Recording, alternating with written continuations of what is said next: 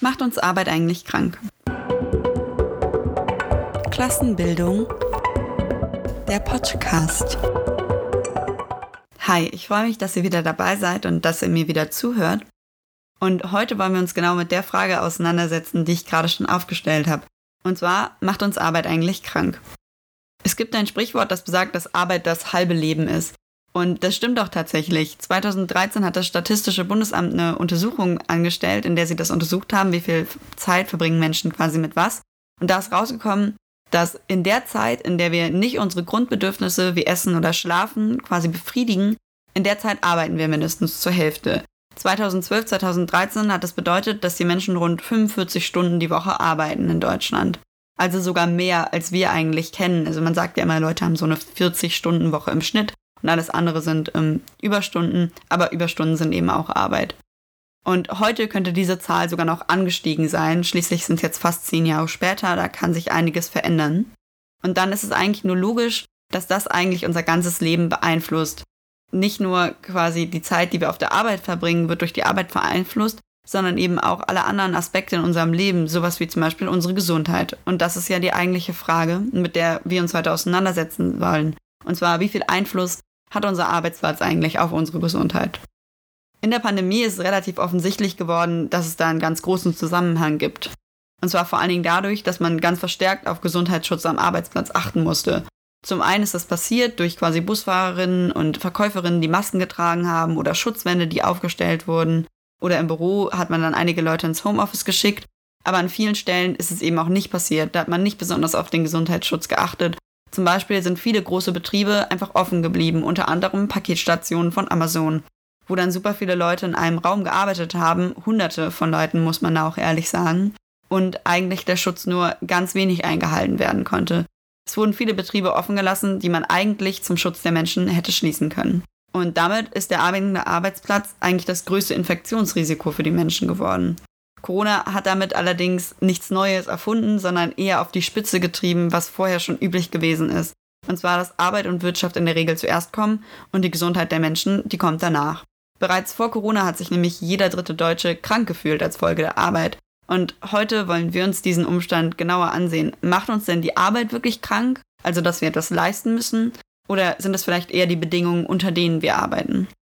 Dass viele Menschen durch ihre Arbeit bzw. die Umstände äh, auf der Arbeit krank werden oder sich verletzen, das ist nicht nur eine lose Behauptung, sondern tatsächlich ist es heute für viele arbeitende Menschen Realität. Da spielen verschiedene Faktoren eine Rolle. Man kann sich zum Beispiel physisch verletzen, aber man kann eben auch viele psychische Leiden von der Arbeit davontragen, dadurch, dass sie einen einfach sehr belastet oder einen sehr stresst. Wir wollen auf beide Faktoren heute ein bisschen näher eingehen und dabei quasi zuerst auf die physische Belastung auf der Arbeit.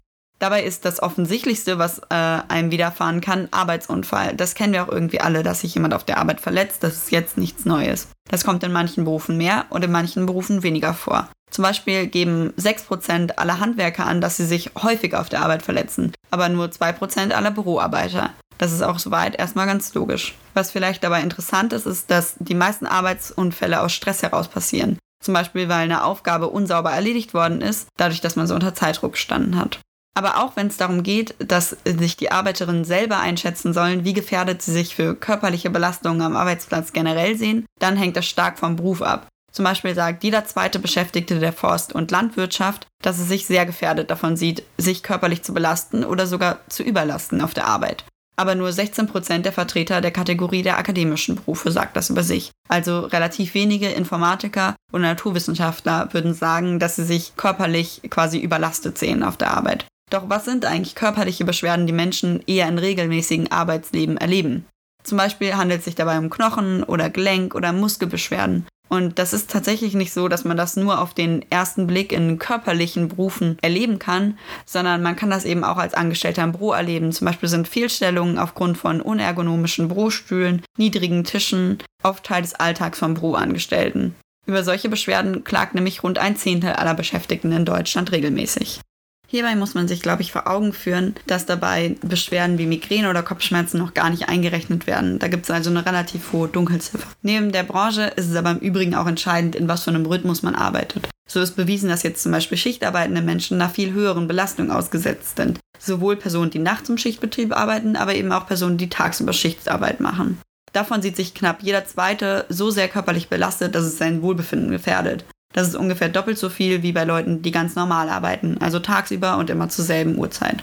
In manchen Berufen, zum Beispiel im Gesundheitssektor, ist so eine Art von Schichtarbeit unvermeidlich. Aber Schichtarbeit wird eben nicht nur auf die Berufe begrenzt, in denen das absolut notwendig ist, sondern für viele Fabriken ist es einfach günstiger, auch nachts Maschinen laufen zu lassen. Und daher müssen dann da auch nachts Menschen arbeiten. Die Arbeiterinnen dieser Betriebe bilden übrigens den größten Teil der Schichtarbeitenden. Hier ist die Gesundheit der Angestellten zweitrangig zu den Profiten des Konzerns. Man weiß ja schließlich, dass es die Angestellten belastet, in Schichtarbeit zu arbeiten, und trotzdem stellt man sie ein, weil es für einen selber einfach billiger ist. Aber nicht nur Fabriken greifen zu solchen Methoden, sondern auch Modeketten wie Zara oder Kaufhäuser wie Galeria Kaufhof nutzen Schichtarbeit, um beispielsweise ihre Lager aufräumen oder sortieren zu lassen. Dafür stellen die häufig Leiharbeiterinnen ein, zum Beispiel Studierende, die versuchen, neben anderen Jobs noch irgendwie Geld dazu zu verdienen.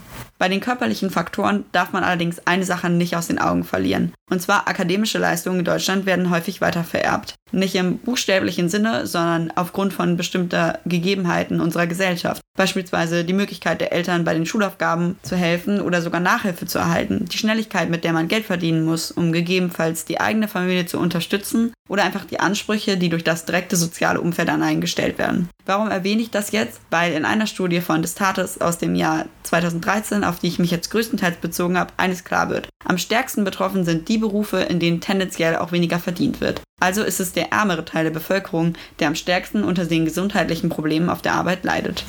Neben den körperlichen Belastungen spielen auch die psychischen Belastungen auf der Arbeit eine relativ große Rolle. Und bevor ich darauf näher eingehe, will ich einmal klarstellen, dass ich nicht glaube, dass sich die Sachen in der Realität so statisch voneinander trennen lassen. Also ich mache das jetzt übersichtshalber einmal, damit wir uns Sachen genauer angucken können. Aber ich möchte halt auch sagen, psychische Belastungen und physische Belastungen gehen Hand in Hand miteinander. Das kann man vielleicht ganz gut verdeutlichen in einem Beispiel. Wenn jemand total gestresst ist, dann wird er mehr Arbeitsunfälle bauen. Oder jemand, der die ganze Zeit Nackenschmerzen hat, der wird sich auch schlechter fühlen. Trotzdem gehen wir jetzt quasi nochmal auf die Faktoren ein, die vielleicht eher psychische Faktoren sind, da wir uns ja die größtenteils physischen Faktoren schon gemeinsam angeguckt haben. Ein großer psychischer Faktor ist zum Beispiel, dass die Leute sich großem Leistungs- und Termindruck ausgesetzt gehen. Das äh, kommt aus dem Stressreport 2018. Das ist ein Report, der wird alle paar Jahre erstellt, wo dann quasi abgefragt wird, wie belastet sich die arbeitenden Menschen sehen. Da werden verschiedene Dinge abgefragt, zum Beispiel, was für Sachen häufig vorkommen und zum Beispiel auch, was für Sachen die Menschen als belastend empfinden. Und dann gibt es die Kategorie belastend und häufig. Was zum Beispiel sehr häufig vorkommt, ist, dass die Menschen verschiedenartige Arbeiten gleichzeitig betreuen müssen, dass sie starken Termin- und Leistungsdruck haben, dass es häufig Arbeitsunterbrechungen gibt oder dass sie viel schneller arbeiten müssen. Und davon wird quasi als belastend wahrgenommen, dass es diesen extrem hohen Termin- und Leistungsdruck gibt. Da sagen ein Drittel aller Befragten, dass das quasi häufig vorkommt und sehr belastend ist. Und ein anderes Merkmal, das sehr belastend ist und häufig vorkommt, ist quasi Arbeiten an der Grenze der Leistungsfähigkeit. Also das Gefühl zu haben, dass man schon so viel macht, dass man einfach nicht mehr mehr machen kann. Das sind, finde ich, genau die Sachen, wo man sagen würde, das führt später oder kann nur dazu führen, dass Menschen sich extrem krank fühlen, schlecht fühlen, vielleicht sogar Burnout bekommen.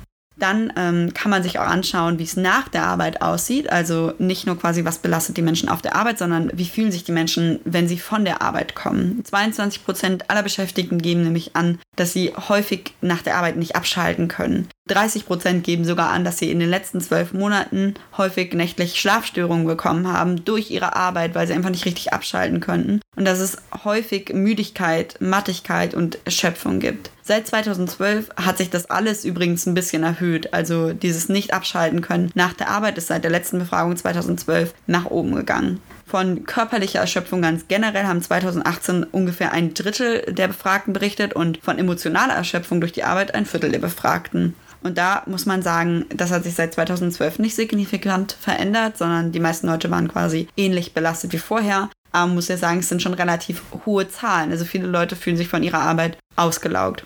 Eine vergleichsweise gute Nachricht ist vielleicht, dass wenige der Beschäftigten über Mobbing oder Gewalt am Arbeitsplatz klagen. Das sind laut des Tates nämlich nur rund 1,3 Prozent. Und damit gehören wir so im europäischen Vergleich irgendwie zu den gesündesten Erwerbstätigen, wenn man da stehen bleiben würde. Man kann sich allerdings im Vergleich, und das macht das Ganze dann wieder viel schlimmer, eine Studie zu sexueller Belästigung am Arbeitsplatz ansehen, die von 2019 ist. Und da muss man sagen, dass jede und jeder elfte Beschäftigte über sexuelle Belästigung am Arbeitsplatz klagt. Dabei sind es von den männlichen Beschäftigten rund 5% und bei den Frauen mehr als doppelt so viele, also rund 13%. Zu anderen Geschlechtern gibt es leider keine Angaben, also das ist leider nur in zwei Geschlechter geteilt worden in der Studie. Laut einer Studie von der Antidiskriminierungsstelle in Berlin sagen 53 Prozent der Befragten, also die sagen, dass äh, es sexuelle Belästigung gibt, dass die von Dritten ausgeht, also zum Beispiel von Kunden oder von Patienten. Und dabei sind am stärksten betroffen die Bereiche der Gesundheits- und Sozialberufe. Aber was dann noch hinzukommt, sind quasi, beziehungsweise was heißt hinzukommt, die anderen Prozent, zum Beispiel 43 Prozent der belästigten Personen sagen, es handelt sich dabei um Kollegen. Und 19 Prozent sagen, die Täter waren Vorgesetzte oder betrieblich höher gestellte Personen. Und manche der Betroffenen, beziehungsweise viele der Betroffenen, waren Opfer mehrerer Täter. Also ihre sexuelle Belästigung hat nicht nur durch einen Täter stattgefunden, sondern das waren mehrere Menschen auf einmal, die das gemacht haben. Ich denke, an dieser Stelle ist es wichtig, sexuelle Übergriffe auch als die psychische Belastung wahrzunehmen, die sie sind. In Deutschland sind Chefs eigentlich verpflichtet, ihre Angestellten vor solchen Übergriffen zu schützen. Passieren tut das aber eigentlich gar nicht. Ein Großteil der Befragten hat sogar angegeben, dass sie nicht mal wussten, dass ihr Chef oder die Chefin dazu verpflichtet ist, sie vor sowas zu schützen.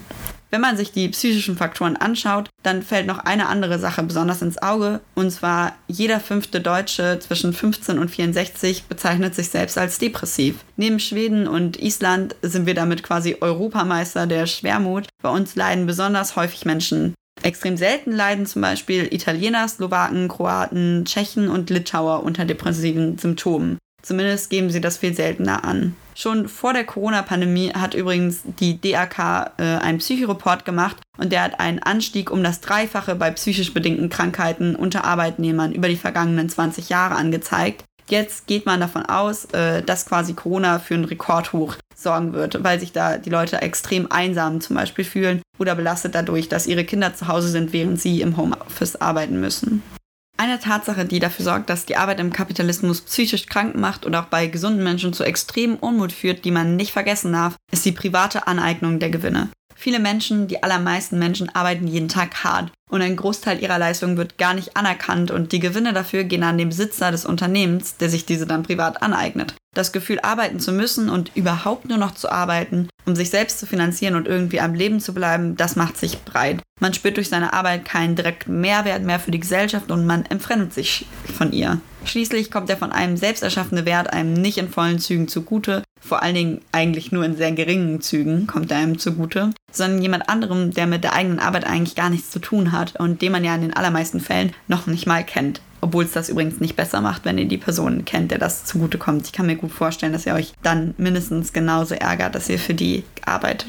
Zusätzlich dazu ist es vielleicht spannend zu wissen, wenn wir jetzt beantwortet haben, ob uns Arbeit im Kapitalismus krank macht und die Antwort darauf irgendwie ja ist, dann ist es vielleicht spannend zu wissen, wer trägt denn die Kosten für diese Arbeit. Schließlich ist im Kapitalismus gar nichts gratis. Und äh, wie hoch sind eigentlich die Kosten? Dazu gibt es eine Studie aus Österreich. Die wurde eigentlich für fünf europäische Länder gemacht, unter anderem auch Deutschland. Aber Deutschland selbst hat sich nicht die Mühe gemacht, da nochmal die einzelnen Kosten rauszusuchen und die zu veröffentlichen. Die äh, Mühe ist sich nur in Österreich gemacht worden und deshalb können wir uns das jetzt leider da nur im Vergleich anschauen, was quasi die Kosten für Krankheit durch Arbeit sind und wer die eigentlich trägt. Dabei ist spannenderweise rausgekommen, dass die Arbeiterinnen nicht nur die gesundheitlichen Folgen der Krankheit tragen, sondern dass sie in der Regel auch die finanziellen Folgen tragen, was man ja erstmal so gar nicht denken würde. In Österreich fallen durch Krankheit ungefähr 10 Milliarden Euro an Kosten im Jahr an. Das hat man so errechnet. Da gibt es verschiedene Arten von Kosten, und zwar direkte Kosten für die Behandlung, für die Pflege und für die Verwaltung. Ähm, das sind ungefähr ein Zehntel der Kosten, aber viel höher sind dann die sogenannten indirekten und unsichtbaren Kosten wie Gehaltsausfälle, Anpassungsbedarf für Arbeitgeber, also Chefs, oder vielleicht Ausfälle in der Haushaltsproduktion. Und dann gibt es noch sowas wie Präsentismus. Dass das errechnet wird, finde ich fast schon absurd. Aber da geht es darum, äh, dass wenn man kommt, obwohl man krank ist und dann nicht so viel arbeitet, wie die von einem erwarten, dass die dann quasi dadurch weniger Gewinn machen. Und das wird hier quasi in der Verluste mit eingerechnet.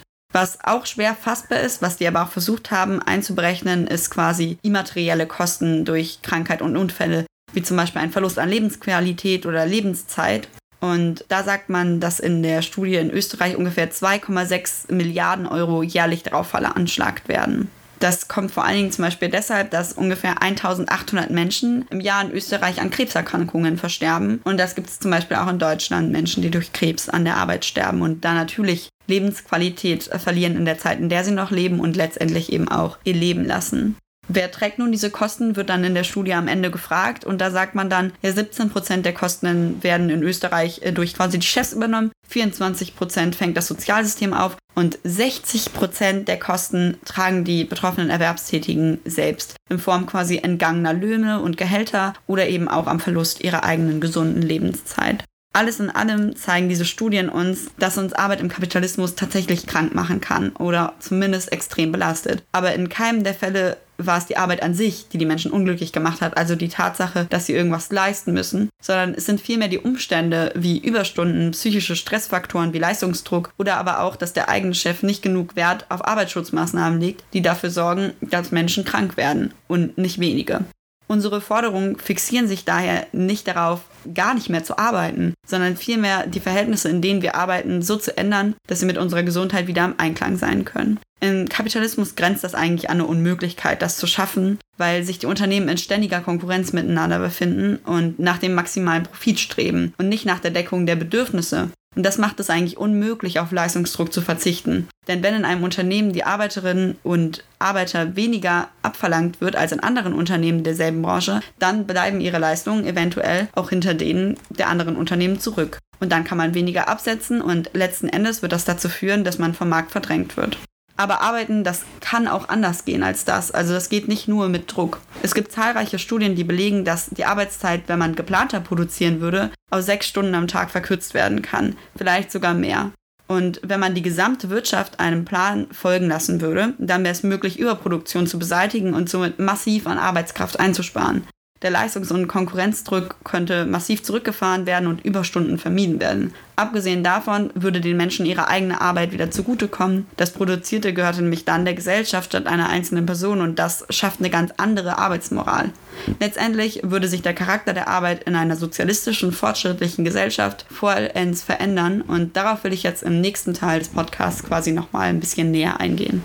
Der Sozialismus ist die erste Gesellschaftsordnung seit dem Entstehen der Klassengesellschaft, in der es keine Ausbeutung des Menschen mehr durch den Menschen geben muss. Und das setzt eine ganz andere Grundvoraussetzung für die Arbeit, die geleistet wird, für die Arbeit, die man selber macht. Die Arbeit im Sozialismus ist im Gegensatz zur Arbeit im Kapitalismus eben keine Arbeit mehr, die sich privat angeeignet wird durch irgendeine Person, die über allem steht, sondern die wird zur unmittelbaren gesellschaftlichen Arbeit egal in welchem Teil der Wirtschaft man arbeitet, egal was man produziert, das wird direkt zum Wohle und zum Nutzen und zum Verbrauch der gesamten Gesellschaft produziert und nicht zur privaten Aneignung durch einige wenige Menschen. Aus dem kollektiven gesellschaftlichen Besitz der Produktionsmittel, also dass man die Fabriken als Gesellschaft besitzt und nicht mal als Einzelperson, folgt eben auch der kollektive Verbrauch der erzeugten Produkte. Also alles, was man in diesen Fabriken produziert, das gehört einem auch. Das ist im Kapitalismus ja auch so. Dem Menschen, dem die Fabrik gehört, dem gehört alles, was dabei rauskommt. Und wenn die Fabrik der Gesellschaft gehört im Sozialismus, dann gehört der Gesellschaft auch alles, was dabei erzeugt worden ist. Mit dem Ende der Ausbeutung des Menschen durch den Menschen hört allerdings die Arbeitskraft auf, eine Ware zu sein. Das bedeutet, dass man sich die nicht mehr als fremde Person aneignen kann. Man kann Arbeitskraft nicht mehr erkaufen. Ein Teil durch die Arbeiterinnen geschaffenen Mehrprodukts bleibt allerdings im Sozialismus noch erhalten, und zwar damit man eine neue Gesellschaft aufbauen kann. Zum Beispiel dadurch, dass man neue Straßen baut, dass man den Lebensstandard der Allgemeinheit erhöht, Schulen baut, alles Mögliche. Deshalb würde es nicht gar kein Mehrprodukt mehr geben. Die Arbeit im Sozialismus wird abgesehen davon wissenschaftlicher organisiert, als sie es heute ist. Heute produziert ja quasi jeder Konzern, wie er möchte und die haben vielleicht eigene wissenschaftliche Standards, aber es ist eher eine anarchistische Produktion aller Konzerne gegeneinander. Im Sozialismus wird man das wissenschaftlicher angehen und die Arbeit planen. Außerdem wird man aufhören, zusammenhängende Arbeitsschritte künstlich auseinanderzureißen und quasi Arbeiterinnen in ganz andere Betriebe zum Teil auszugliedern, die eigentlich am selben Produkt arbeiten, wodurch man das Produkt unendlich oft hin und her schiffen muss, alles Mögliche. Dadurch wird eine ganz große Fehlerquelle für unnötige Mehrarbeit ausgemerzt, wenn man aufhört, diese Schritte auseinanderzureißen, sondern sie quasi wieder zusammenfügt. Die Arbeit im Kapitalismus ist außerdem, darüber haben wir eben ganz lange gesprochen, eine riesige physische und psychische Belastung. Die Arbeit im Sozialismus wird so organisiert werden, dass sie den Arbeiterinnen nicht mehr in Massen belastet. Also, dass die Menschen nicht mehr von der Arbeit krank werden müssen. Einfach dadurch, dass man Nachtarbeit, zum Beispiel schwere und gefährliche Arbeiten und alles in dieser Sparte auf das Nötigste beschränkt. Also, dass man nicht mehr wie heute Leute Schicht arbeiten lässt, die das eigentlich gar nicht müssen. Gleichzeitig wird man aber auch die Arbeit auf viel mehr Schultern verteilen, insbesondere dadurch, dass man dafür sagen wird, dass es weniger Arbeitslosigkeit gibt. Denn heute muss es im Kapitalismus Arbeitslosigkeit geben. Das habe ich mal in einem anderen Podcast erklärt, warum das so ist, weil man das als Reservearmee quasi braucht. Wenn man das reduziert, dann können mehr Menschen arbeiten und dann müssen quasi alle Menschen gesamt weniger arbeiten. Abgesehen davon wird es keine reichen Menschen mehr geben, die sich auf ihrem Reichtum ausruhen können und die quasi gar nicht mehr arbeiten. So Menschen, die quasi vom Erbe leben zum Beispiel. Beispiel. Das gibt es alles dann nicht mehr und dadurch arbeiten eben alle Menschen in der Gesellschaft und das sorgt dafür, dass die Gesamtgesellschaft weniger arbeiten muss. Da kann man dann dadurch die Arbeitsstunden extrem reduzieren. Das habe ich vorhin gesagt, das könnten so sechs Stunden ungefähr pro Tag sein, kann aber auch noch viel weniger sein. Das kommt auch ganz drauf an, wie technisch fortgeschritten wir dann sind. Abgesehen davon wird man viel mehr für die Arbeitssicherheit tun, äh, als man es gerade tut, weil ein das ja dann auch nicht mehr in der Konkurrenz belastet. Also gerade wird ja vor allen Dingen auch wenig für Arbeitssicherheit ausgegeben, weil es eben den einzelnen Kapitalisten immer Geld kostet und wenn der mehr Geld dafür ausgibt, dann kann er weniger Geld für neue Maschinen ausgeben. Im Sozialismus ist das nicht mehr so schlimm, weil nicht mehr jeder Betrieb in Konkurrenz mit einem anderen Betrieb steht, beziehungsweise nicht mehr in großer Konkurrenz und dadurch hat man viel mehr Freiheiten, mehr Geld für Arbeitsschutz und Arbeitssicherheitsmaßnahmen auszugeben. Eben habe ich gesagt, dass der Kapitalismus Arbeitslosigkeit benötigt, der Sozialismus aber nicht. Ich habe mir jetzt überlegt, dass ich darauf noch mal ein bisschen genauer eingehen will. Warum benötigt der Kapitalismus denn Arbeitslosigkeit? Das liegt vor allen Dingen an zwei Faktoren. Man braucht nämlich so eine sogenannte industrielle Reservearmee, nennt man das, die dafür sorgt, dass die Arbeit immer am Laufen bleibt braucht man zum einen deshalb, falls Leute real ausfallen, weil sie zum Beispiel durch die Arbeit krank geworden sind, damit man sie dann sofort ersetzen kann und die Produktion quasi keinen Stopp erleidet. Und zum anderen braucht man das, um Druck auf die Arbeiterinnen ausüben zu können. Weil wie soll man jemanden stressen damit, dass man ihn feuern wird, wenn es überhaupt niemanden gibt, der nachrücken möchte? Deshalb braucht man eine industrielle Reservearmee, weil die dafür sorgt, dass man ständig Druck machen kann. Wenn du nicht genug arbeitest, wenn du nicht unseren Anforderungen entsprichst, dann feuern wir dich eben, weil es gibt immer jemanden, der nachkommen kann. Diese Art von Konkurrenz unter den Arbeiterinnen, die will man im Sozialismus ja gerade nicht. Und deshalb braucht man auch keine industrielle Reservearmee mehr, weil man auch nicht mehr in direkter Konkurrenz zu irgendwelchen anderen steht. Außerdem gibt es so einen Grundsatz vom Arbeiten als Recht und als Pflicht im Sozialismus. Und zwar wird die Arbeit im Sozialismus für jeden Menschen zu einem garantierten Recht, das in der Verfassung des sozialistischen Staates festgehalten und in der Realität umgesetzt wird. Gleichzeitig bedeutet das eben aber auch ein garantiertes Mindesteinkommen, von dem man gut leben kann. Etwas, das es heute im Kapitalismus so noch nicht wirklich gibt. Das Mindesteinkommen, das häufig sowieso schon nicht reicht, das wird häufig noch unterschritten, dadurch, dass man besondere Regelungen einführt, wie zum Beispiel Praktikanten, Auszubildende, Scheinselbstständige oder auch im Schwarzarbeit im Endeffekt. Dann gehört dabei eben zum Recht auf Arbeit auch, dass man den Beruf frei nach den eigenen Verlangen und nach den eigenen Veranlagungen und Fähigkeiten und dem eigenen Bildungsstand in Verbindung mit natürlich den konkreten Bedürfnissen der Gesellschaft wählen kann. Im Kapitalismus gibt es einige künstliche Hindernisse, die eben diese freie Wahl verhindern. Es gibt ja auch dieses Vorurteil, wo dann immer gesagt wird, äh, im äh, Sozialismus wird mir ein Job zugeordnet, aber im Kapitalismus kann ich frei wählen. In der Realität stimmt es aber nicht, dass man im Kapitalismus frei wählen kann, sondern, wie ich vorhin schon erwähnt habe, werden vor allen Dingen in Deutschland akademische Hintergründe vererbt. Das bedeutet, man macht in der Regel denselben Abschluss, den auch die Eltern machen und dadurch stehen dann auch nur ganz bestimmte Berufe offen. Und das bedeutet, dass es eben diese freie Wahl nicht gibt. Wenn man gleiche Grundvoraussetzungen für alle Menschen in der Gesellschaft schafft, dann hat auch jede Person das gleiche Recht, sich einen Job auszusuchen und hat quasi dieselben Auswahlmöglichkeiten und dieselben Möglichkeiten herauszufinden, was man überhaupt leisten kann. Gleichzeitig muss man sagen, dass der Sozialismus nicht dulden wird oder die sozialistische Gesellschaft es nicht dulden wird, dass sich einige Menschen auf der Arbeit einzelner Menschen ausruhen. Das heißt, es wird keine Menschen mehr geben, die von ihrem Reichtum leben, sondern auch alle Menschen, die im Kapitalismus das heute tun, wird man dann in die Arbeit mit einbeziehen. Das sorgt dafür, dass alle Teile der Gesellschaft, die arbeiten können, dies auch tun und das gibt einem wiederum die Freiheit, die Menschen, die nicht arbeiten können, wie Kinder, ältere Menschen oder Kranke, von der Arbeit freizustellen und das nennt man die sogenannte Pflicht auf Arbeit, die es im Sozialismus geben wird. In der sozialistischen Gesellschaft wird man also versuchen, die Arbeit, die notwendig ist, auf die Schultern aller zu verteilen, die in der Gesellschaft leben.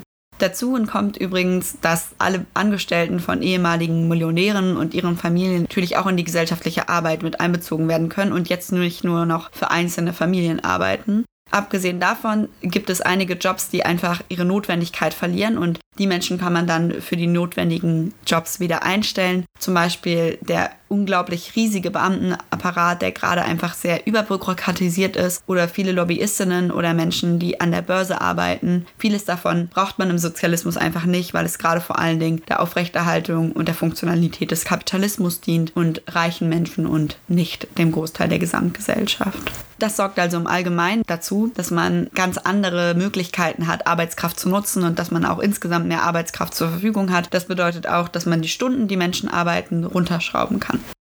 Als allerletzten Punkt möchte ich darüber sprechen, wie sich Arbeit verändern kann im Sozialismus. Nicht nur quasi auf der Ebene, über die wir gerade schon gesprochen haben, sondern wie sich auch unser Bedürfnis zu arbeiten verändern kann. Wie kann Arbeit für uns wieder zum Bedürfnis werden? Ich glaube, dass dafür im Sozialismus eine wesentliche Grundlage gelegt worden ist, und zwar, dass wir wieder die Ergebnisse unserer eigenen Arbeit spüren. Also wir haben wieder einen positiven Effekt dadurch, dass wir mehr auf der Arbeit leisten. Erstens haben wir viel positivere Arbeitsumstände als im Kapitalismus, dadurch, dass wir nicht mehr so einem ständigen Leistungs- und Konkurrenzdruck ausgesetzt sind. Auf der anderen Seite ist es ja so, dass alles, was wir im Sozialismus auf der Arbeit erwirtschaften, entweder direkt uns selbst oder der Gesellschaft zugutekommt. Dadurch sehen wir ein viel direkteres Ergebnis von unserer Arbeit, weil eben das, was wir erzeugen, nicht mehr erst an irgendeinen privaten Typ geht, der sich das aneignet, also an unseren Chef, und der verkauft es dann nochmal weiter und damit ist das Ergebnis unserer Arbeit erstens nicht unseres und zweitens sehr abstrakt, sondern wir sehen direkt, was unsere Arbeit in der Gesellschaft macht und wie unsere Gesellschaft quasi einen positiven Einfluss nimmt durch unsere Arbeit.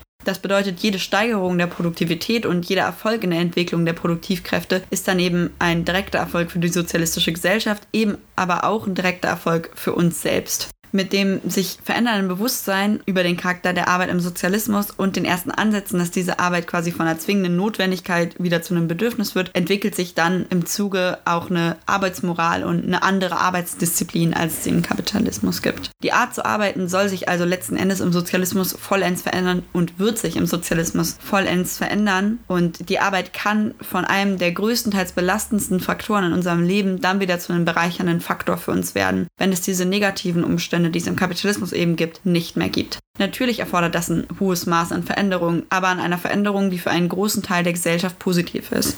Das sind dann auch meine Abschlussworte für heute. Falls euch das gefallen hat, dann würde ich mich freuen, wenn ihr es weiterempfehlt oder abonniert. Dann verpasst ihr auch nichts Neues. Natürlich freuen wir uns aber auch immer über Anmerkungen, Nachfragen oder Berichte von euren eigenen Erlebnissen in den Kommentaren. In dem Sinne hören wir uns dann beim nächsten Mal.